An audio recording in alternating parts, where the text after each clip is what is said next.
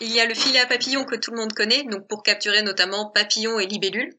Il y a le filet fauchoir que tout le monde ne connaît pas. C'est un peu comme un filet à papillons, mais avec une toile très épaisse, très rigide, et avec lequel on va faucher la végétation. Donc les hautes herbes, on fait des mouvements de va-et-vient devant soi en marchant, et du coup on va capturer tous les insectes qui vivent dans l'herbe et qu'on ne voit pas forcément. Par exemple, ça va inclure les coccinelles, les punaises, les criquets. Il y a la nappe de battage, qui est en fait une toile qu'on met sous les branches des arbres et qui permet de taper sur les arbres et tous les insectes vont tomber dedans. Et enfin, la dernière manière de trouver des insectes, c'est les pièges lumineux. Donc c'est un grand drap blanc avec une source de lumière, souvent UV, et les insectes sont attirés par cette lumière. On aura notamment des papillons de nuit, mais pas seulement. On va avoir des coléos, des menthes et pas mal d'insectes qui sont venus se servir pour faire leur repas. Ena Loel, Matteo Espada, est une passionnée d'insectes. Cette jeune Normande fait un master d'écologie à Montpellier. Ena Loel, future écologue, est aussi la créatrice du monde des minuscules. Un joli compte Instagram sur lequel je suis tombé un jour par hasard. Les insectes sont des invertébrés, une classe d'animaux qui appartient à l'embranchement des arthropodes. En gros, ce sont des animaux articulés, tout comme les araignées ou les crustacés. On en connaît près d'1,3 million d'espèces. Et on en découvre 10 000 nouvelles chaque année. Sur Terre, 85 espèces animales sur 100 sont des insectes. L'immense majorité des espèces reste à découvrir. La biomasse totale des insectes serait 300 fois plus importante que la biomasse humaine, 4 fois supérieure à celle de tous les vertébrés. Les insectes sociaux, comme les fourmis ou les abeilles, représentent à eux seuls la moitié de la biomasse des insectes. Entre 1 et 2% des insectes disparaissent chaque année de la planète. Leur taux d'extinction serait 8 fois plus rapide que celui des mammifères, des oiseaux ou des reptiles. À ce rythme, si rien ne change, les insectes pourraient disparaître d'ici deux siècles. Autant dire qu'il valait bien une série de baleines sous gravillon, le podcast qui aime les mal aimés, les petits et les moches. Et surtout, qui s'efforce de montrer leur importance vitale. Qui va polliniser les fleurs si les abeilles disparaissent, par exemple? Dans ce premier épisode, comme d'habitude, nous allons parcourir toutes les bases concernant les insectes et commencer à présenter les principales familles. Royaume des insectes, chapitre 1. C'est parti. Salut Anna. Salut Marc. Alors je t'appelle Ena, mais ton prénom complet c'est Ena Loel. C'est un très joli prénom. Je crois que c'est un prénom breton, c'est ça? C'est bien ça, oui. Alors tu t'appelles Ena Loel Matteo Espada. Donc c'est un nom composé d'origine espagnole. J'imagine que ton papa ou ta maman est espagnol, c'est ça aussi? Oui, du côté de mon père. Tu es une jeune femme de 25 ans, tu es passionnée d'entomologie et de l'entomologie euh, de France et du quotidien, du jardin. Ta passion dans la vie, c'est de comprendre les insectes, c'est de t'en émerveiller, c'est de les prendre en photo, mais c'est aussi de les raconter. De les raconter aux gens et de faire prendre conscience de cette incroyable richesse, diversité qu'il y a à la portée des yeux, parfois des oreilles, dans nos jardins, partout, tout autour de nous. J'ai repéré ton profil un soir. Je regardais un peu ce qui se passait sur Insta. J'ai vu des merveilleuses photos de tout petits insectes qui s'appellent les membracides. Et en l'occurrence, celui que j'ai vu qui est ouvert, c'est le membracide bison. Et ben voilà, c'est les petits insectes que tu prends sur ton Insta qui s'appelle le monde des minuscules, que je recommande à tous ceux qui nous écoutent. C'est comme ça que je t'ai connu. Et une fois de plus, je vais être un peu long, mais ça mérite d'être raconté. Euh, les hasards de la vie, les synergies, la sérendipité est vraiment extraordinaire. Puisqu'il se trouve que tu es une copine de Jean Andrieux. Et Jean Andrieux, tous les auditeuristes de Baleine sous Gravillon le connaissent. C'est notre spécialiste rapace, avec lequel on a fait huit épisodes. Je le salue au passage. Et c'est drôle parce que la dernière fois que j'ai appelé Jean pour une histoire de création d'Assos, ben t'étais là. Je parlais à Jean, et puis du coup, on se parle d'Assos, on se parle de trucs, puis à un moment donné, tu prends la parole et tu me dis, oui, je, je suis la personne que tu as contactée quand tu as voulu euh, en savoir plus sur le monde des minuscules, et c'est drôle, enfin, tu vois, tout est lié. De fait, comme Jean, tu as fait des études en écologie, si j'ose dire, tu as fait un BTS GPN, est-ce que tu peux euh, m'expliquer brièvement ce que c'est un BTS GPN.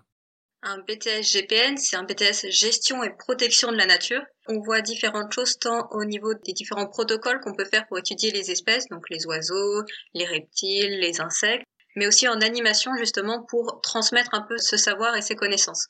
Et c'est aussi de là que j'aime euh, un peu euh, partager ma passion. Euh, ça vient de là. Alors en effet, voilà, tu es passionné par les petites bestioles, les petits insectes, voilà, tout ce qu'il y a autour de nous depuis que tu es môme. Tu as commencé par faire un blog, et puis, je l'ai déjà dit, ces dernières années, tu animes ce compte Insta qui s'appelle Le Monde des Minuscules, qui est précieux. Parce que ce que tu photographies, c'est pas les trucs exotiques, lointains, c'est tout ce qu'il y a autour de nous et que souvent on voit pas. La membracide bison dont je parlais tout à l'heure, c'est un tout petit insecte qui est tellement petit que quasiment personne ne voit. Mais quand on le voit en gros plan, on se dit mais c'est incroyable qu'il y ait ça chez nous. Tu me confirmes ça? Oui, oui, ça je l'ai pris dans le sud de la France. Le monde de minuscules existe depuis seulement novembre, là.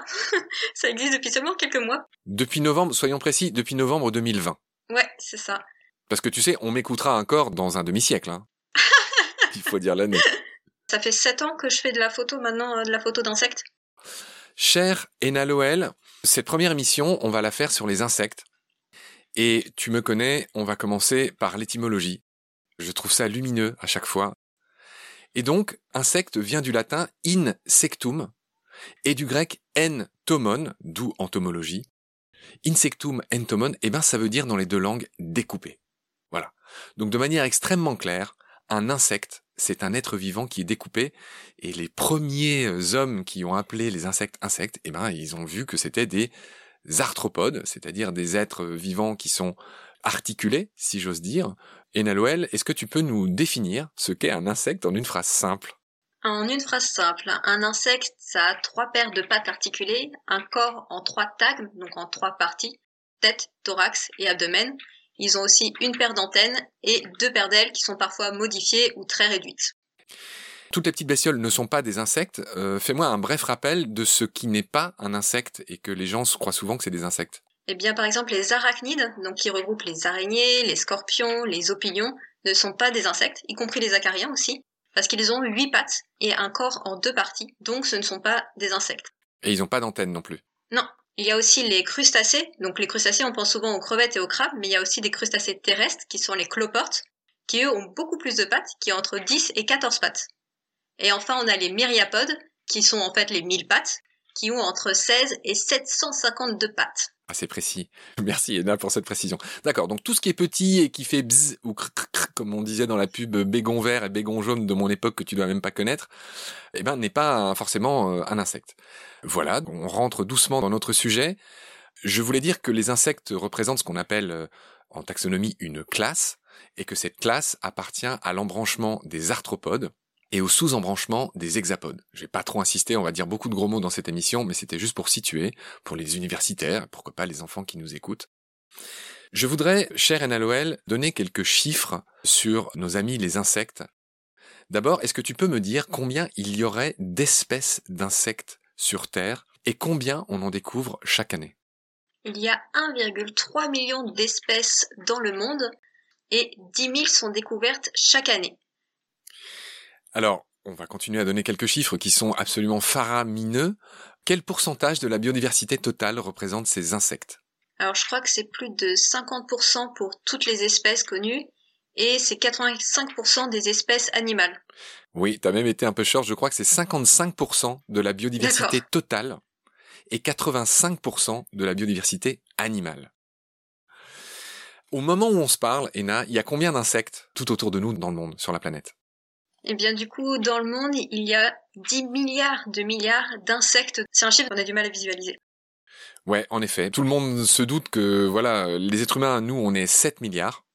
Des insectes, à l'instant T, là où on se parle, il y en a à peu près 10 milliards de milliards. Donc, il y en a considérablement plus que nous. Je finis encore sur quelques chiffres pour qu'on se rende compte de l'importance des insectes, cher NLOL. La biomasse des insectes représente 300 fois celle des êtres humains. En résumé, si on pesait tous les insectes dont je viens de parler, eh ben ça pèserait 300 fois plus que le poids de l'humanité tout entière. Voilà. Et l'autre chiffre, c'est que les insectes représentent quatre fois la biomasse de tous les vertébrés euh, mis ensemble. Donc les vertébrés, je parle des vaches, je parle des girafes, des, rhinos, etc., même des baleines bleues. Voilà, il y a quatre fois plus d'insectes que de vertébrés en termes de masse. Je finirai en disant que la moitié de cette masse, la moitié de ce nombre, ce sont des insectes sociaux. Que sont les insectes sociaux, Enaloel les insectes sociaux, ce sont par exemple les fourmis ou euh, notre abeille mellifère qu'on connaît tous et qui vivent en colonie. Voilà, ce sont des insectes qui vivent en colonie, en général autour d'une reine. Et Noël, quand sont apparus les insectes? Il y a plus de 400 millions d'années. C'est bien, j'aime beaucoup ta concision. et j'ajouterais que, en effet, les insectes sont apparus il y a 400 millions d'années, et ce sont les premiers êtres qui ont acquis la capacité de voler. Et ils ont été les seuls à voler sur Terre pendant 150 millions d'années. C'est quand même énorme. Enfin, je veux dire, quoi qu'on pense des insectes, hein, c'est pareil, c'est des animaux que les gens aiment pas trop en général. C'est une partie de ta raison d'être. Hein. Tu as choisi de consacrer ta vie aux insectes et à leur défense et à les faire connaître et à les faire mieux aimer. Et quoi qu'on en pense, voilà, ils sont apparus il y a très longtemps. Ils ont assez peu évolué en regard d'autres espèces, Hein, c'est vrai, les, insectes d'aujourd'hui ressemblent beaucoup à ceux du passé. Est-ce que tu me confirmes ça? Ils ont quand même beaucoup évolué dans leur comportement, leur manière de vivre, dans quel milieu ils peuvent évoluer. Il y a quand même eu des évolutions. Oui, d'accord, ok. Bonne précision. Les insectes sont sans doute le plus grand succès évolutif, toutes catégories euh, confondues. Ils ont donc colonisé tous les climats. Ils sont présents partout sur Terre, même dans la glace. Quels sont les endroits les plus incroyables où on trouve des insectes? Oh, bah, il y a les sommets des montagnes, il y a euh, sous l'eau aussi, sauf la mer, mais euh, toute l'eau douce est colonisée. Il y a plein d'endroits incroyables. Les déserts aussi sont colonisés. En effet, les insectes sont partout. Euh, tu l'as dit, j'ai trouvé que c'était un twist assez amusant, assez vertigineux pour être souligné.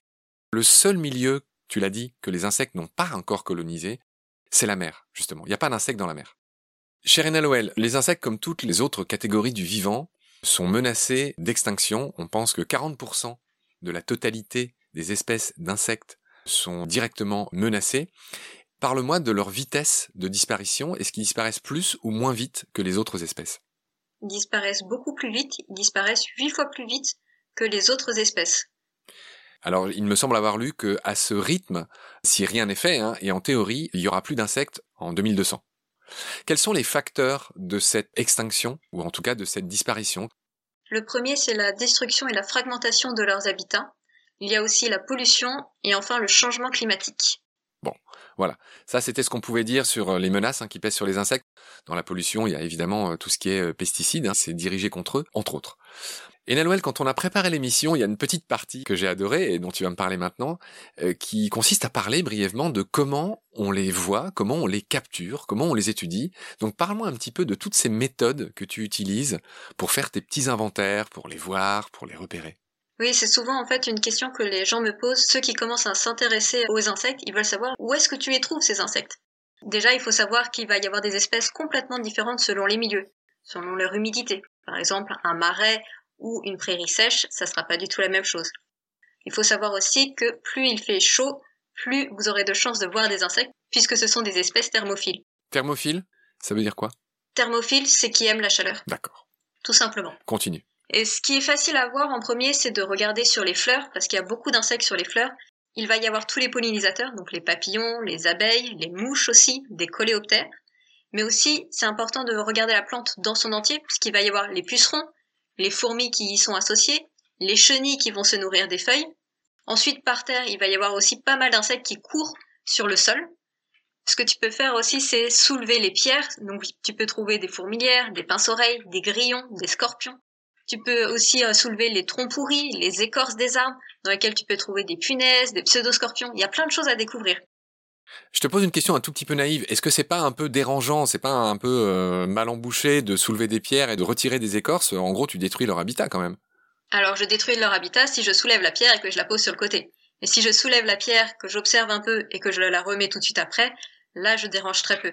Pareil pour les écorces, j'évite d'arracher les écorces, je soulève les écorces et je la replace. Bon. Donc du coup, ils sont toujours protégés, par exemple l'hiver, ça va, tu n'es pas tombé dans le piège béant que j'étais en train de te tendre. Euh, tu me parlais de méthodes de capture et évidemment après tu les relâches, hein, tu les laisses pas, euh, tu les laisses pas moisir. Alors comment tu les captures? Il y a deux trois méthodes rigolotes dont on avait un peu parlé avec Léa Colobert, je crois. Oui, il y a le filet à papillons que tout le monde connaît, donc pour capturer notamment papillons et libellules.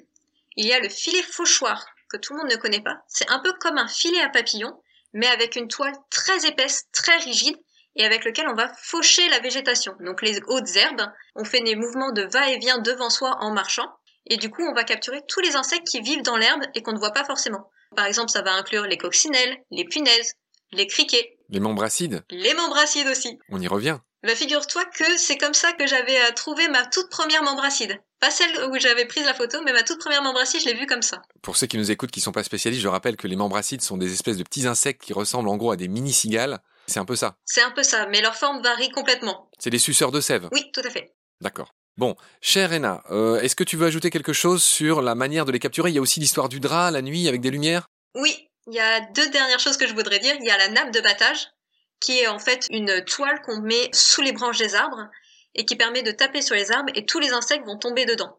Donc ça, ça permet de voir tous les insectes qui sont cachés dans les arbres et les arbustes. Et enfin, la dernière manière de trouver des insectes, c'est les pièges lumineux. Donc c'est un grand drap blanc avec une source de lumière, souvent UV, et les insectes sont attirés par cette lumière. On aura notamment des papillons de nuit, mais pas seulement. On va avoir des coléos, des menthes et pas mal d'insectes qui sont venus se servir pour faire leur repas. Ah oui, c'est sympa. Alors la lumière, tu la mets devant le drap ou derrière? On la met devant. D'accord. Est-ce qu'on a fait le tour des méthodes de capture, voilà, de toutes ces ruses que tu utilises pour trouver tes petits insectes, tes petits préférés? Oui, disons que souvent je regarde un peu autour de moi parce que c'est beaucoup plus intéressant de les voir dans leur milieu naturel et de voir leur comportement, mais ça permet de voir de nouvelles choses qu'ensuite je replace euh, sur leur support pour pouvoir les prendre en photo. Ok, c'est bien vu. Ena Noël, on va rentrer dans le vif du sujet. Pour finir cet épisode, je voudrais présenter une quinzaine d'ordres d'insectes les plus connus, les 15 ordres les plus connus, euh, tout simplement. Et on va commencer par celui qui rassemble le plus d'espèces, et je te laisse le dire. Quel est ce premier ordre dont on va parler? C'est les coléoptères. Je vais te laisser parler de nous décrire les coléoptères, nous donner quelques exemples, et je signale juste euh, l'étymologie de coléoptère, ça vient d'étui. Coléo, ça veut dire étui en grec, et bon, euh, tout le monde voit bien que tous ces scarabées, en gros, ils ont leurs ailes qui sont euh, protégées par ce qu'on appelle des élytres. C'est bien ça? C'est bien ça. Ils ont deux paires d'ailes. La première, c'est les élytres qui servent à protéger les ailes membraneuses et qui ne servent pas du tout à voler et c'est les ailes membraneuses en dessous qu'ils vont déplier et qui vont leur servir à voler. Ouais, ce qui est formidable, c'est que les ailes des coléoptères, elles sont repliées, elles sont toutes plissées à l'intérieur. Exactement. Parce que les ailes sont beaucoup plus longues que le corps, mais en fait, elles rentrent dans le coffre, si j'ose dire, quand il les remballe. Oui, c'est exactement ça. En fait, c'est un peu comme un espèce d'éventail qui se déplie. D'accord. Mais toutes les espèces n'ont pas d'ailes. Toutes les espèces de coléoptères ne volent pas. D'accord. Donne-moi quelques exemples d'espèces de coléoptères connus, pas connus. J'imagine qu'il y en a des très petits, il y en a des très gros. Ça va du bousier au goliath. Enfin, donne-moi des espèces de coléoptères. Bah, dans les familles qui sont très connues, on a les coccinelles. On va faire un épisode entier sur les coccinelles, je le signale au passage avec toi juste après. dans les coléoptères connus, on a aussi donc les bousiers, les lucanes, lucanes cervoloques qu'on voit souvent. Il y a aussi les cétoines qui sont très très colorés la cétoine dorée avec ses reflets vert doré qu'on voit sur les fleurs. Oui, ce sont ces scarabées verts, un peu, émeraude, enfin, vert métallique. Oui, oui, c'est ça. Mais il y a des cétoines de couleurs différentes aussi. Donc c'est un peu tous les coléoptères qu'on va croiser régulièrement. Il y a les longicornes aussi avec des antennes immenses dont les larves se nourrissent euh, du bois mort. Oui. Ok, tout le monde se rend compte que toi tu te spécialises sur les insectes français tu connais, mais on ne va pas trop parler avec toi aujourd'hui de tous ces insectes. On fera une autre émission sur les insectes du monde entier, mais là, aujourd'hui, avec toi, on reste en France. J'enchaîne sur le deuxième ordre d'insectes très connus. En l'occurrence, c'est celui des papillons. Comment s'appelle cet ordre? Ce sont les lépidoptères. Lépido, ça veut dire écaille, et ptère, ça veut dire aile. Ah, c'est bien, c'est bien, là, tu vas devancer sur l'étymologie. Ok. Alors, parle-moi des lépidoptères. Chacun sait qu'en gros, il y a deux grands types de lépidoptères. Je veux bien que tu me dises la différence et comment ils s'appellent. Donc c'est deux sous-ordres en fait qu'on appelle communément les papillons de jour et les papillons de nuit. Donc les papillons de jour c'est les rhopalocères, donc il y en a 260 en France. Et les papillons de nuit, ce sont les hétérocères, et il y en a 5300 en France. Donc beaucoup, beaucoup plus.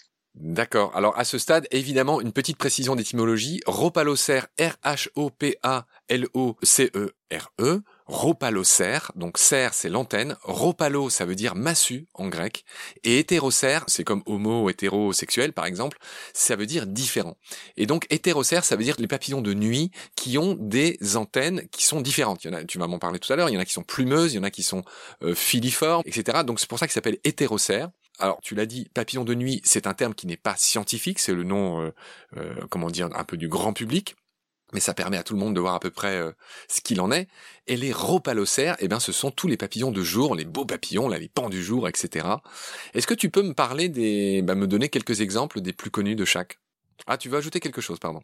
Je veux juste ajouter qu'il y a des très beaux papillons de nuit aussi. Par exemple, on a le, oui, le petit pas sphinx de... pas beau. il y a le petit sphinx de la vigne qui est très coloré, qui est rose et vert. Et ça, c'est assez incroyable. On l'associe pas forcément à un papillon de nuit. Oui, en effet. Il y a des papillons de nuit aussi qui sont euh, tout petits, de l'ordre de quelques millimètres. Et euh, ça, il y en a énormément et qui sont très très difficiles à identifier. Donc moi, tout ça, par exemple, je ne les connais pas, les micro-lépidoptères. Ouais. Et dans les rhopalocères, les plus connus, on va avoir euh, le macaron, qui est un grand papillon. Ouais, le vulcain, le flambé, le pan du jour. Ouais. Qu'est-ce qu'il y a d'autre? Les pierrides aussi, des petits papillons blancs. Comment il s'appelle Le citron, celui qui est tout jaune? Oui. La Hulotte avait consacré un bel épisode sur le citron. Et puis, euh, moi, j'ai tout de suite envie de dire, pour me rattraper, mon papillon préféré, c'est le morosphinx. C'est quoi le morosphinx? Le morosphinx, du coup, il fait partie des hétérocères, donc des papillons dits de nuit. Mais il vit le jour. Mais qui vit le jour. C'est pour ça que papillon de jour et papillon de nuit, c'est des termes complètement obsolètes qui ne correspondent pas à leur comportement en fait. Ça ne correspond pas exactement, mais c'est vrai que la plupart des papillons de nuit euh, vivent la nuit, mais il y en a qui vivent le jour, c'est ce qu'on vient de dire. C'est bien Les ça. papillons de jour, effectivement, ils vivent plutôt le jour. On comprend pourquoi, mais effectivement, ça n'a plus vraiment de pertinence euh, scientifique. On est d'accord. On va parler du troisième ordre très connu d'insectes.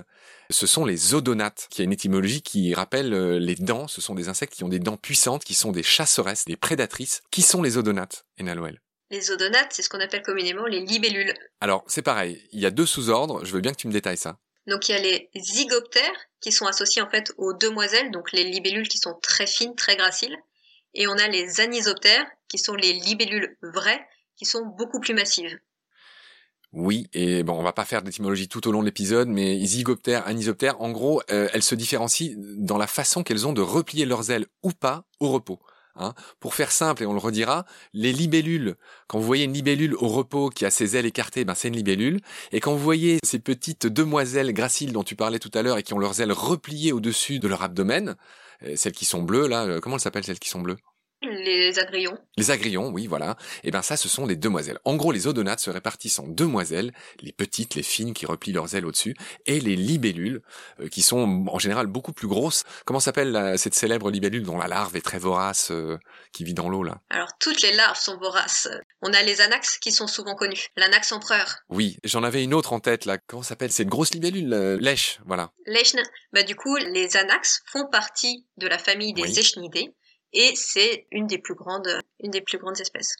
Je m'aperçois que j'ai pas donné trop de chiffres, on va pas noyer ceux qui nous écoutent euh, sous les chiffres, mais j'ai dit que les coléoptères étaient euh, l'ordre d'insectes où il y a le plus d'espèces, et il y a 400 000 espèces de coléoptères. Je vais pas donner les chiffres pour toutes les espèces, il y a beaucoup moins de papillons, beaucoup moins d'odonates, et on va enchaîner sur le troisième ordre, euh, c'est l'ordre des orthoptères. Qui sont les orthoptères, Ena Je voulais juste dire avant, pour les odonates, il y a seulement 100 espèces en France. Donc c'est pas grand chose et c'est quelque chose qui peut être étudié facilement avec quelques bouquins. Et donc je vous invite tous à vous intéresser aux libellules euh, autour des mares. Si on divise les insectes en ceux que les gens aiment et ceux que les gens aiment pas, je pense que les libellules sont plutôt aimées Oui. des gens. Oui, oui, avec les papillons, souvent. Oui, c'est vrai. Ça, bon, voilà, euh, coccinelle, papillon, libellule, c'est bon, c'est des insectes en général. Les gens les, les laissent un peu tranquilles. Et puis moi, personnellement, je me souviens quand j'étais môme, il y avait un dessin animé de, de Disney qui s'appelle euh, Bernard et Bianca, qui a marqué euh, vraiment ma jeunesse.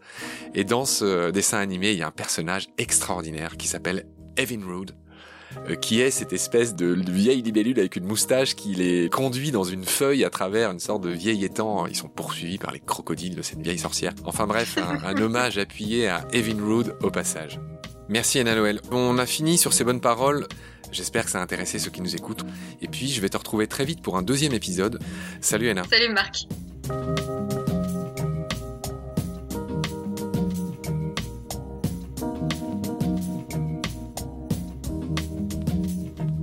C'est la fin de cet épisode. Merci de l'avoir suivi. Merci de partager le lien de Baleine sous Gravillon et de vous abonner si vous avez aimé.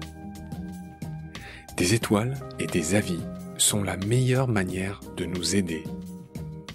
Si à tout hasard vous écoutez l'émission sur Apple Podcast, c'est-à-dire sur iPhone, Ces avis anonymes, rédigés en quelques secondes, sont très importants. Au-delà de la gloriole, ils nous permettent en effet d'être plus avantageusement suggérés dans les moteurs de recherche. Nous n'avons qu'une trentaine d'avis pour l'instant, alors que vous êtes des milliers à nous écouter chaque semaine. Je prie humblement les auditorices de prendre ces 20 secondes pour ce petit coup de pouce. Grand merci par avance. Celles et ceux qui le souhaitent peuvent aussi nous aider en faisant un don, même minime, sur le site Tipeee. Je refuse de faire de la pub pour préserver notre indépendance et votre confort d'écoute. Mais ce podcast indépendant est fait sans aucune aide. Il n'est pas monétisable et j'y consacre 200% de mon temps. En attendant de trouver un partenaire auquel je lance un appel, et avant de devoir bientôt arrêter Baleine sous Gravillon faute de financement, je remercie du fond du cœur les abonnés et les futurs partenaires qui peuvent nous aider.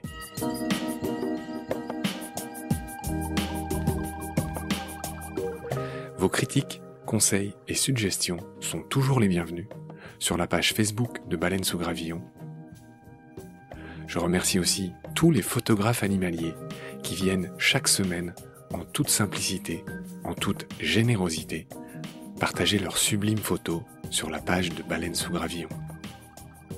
Je remercie enfin mes équipiers pour leur aide précieuse. Sans oublier Félix Labande, l'auteur sud-africain de la chanson du générique. Je vous retrouve très vite pour un nouvel épisode. Et d'ici là, prenez soin de vous et de ce qu'il y a autour de vous. Merci. À bientôt.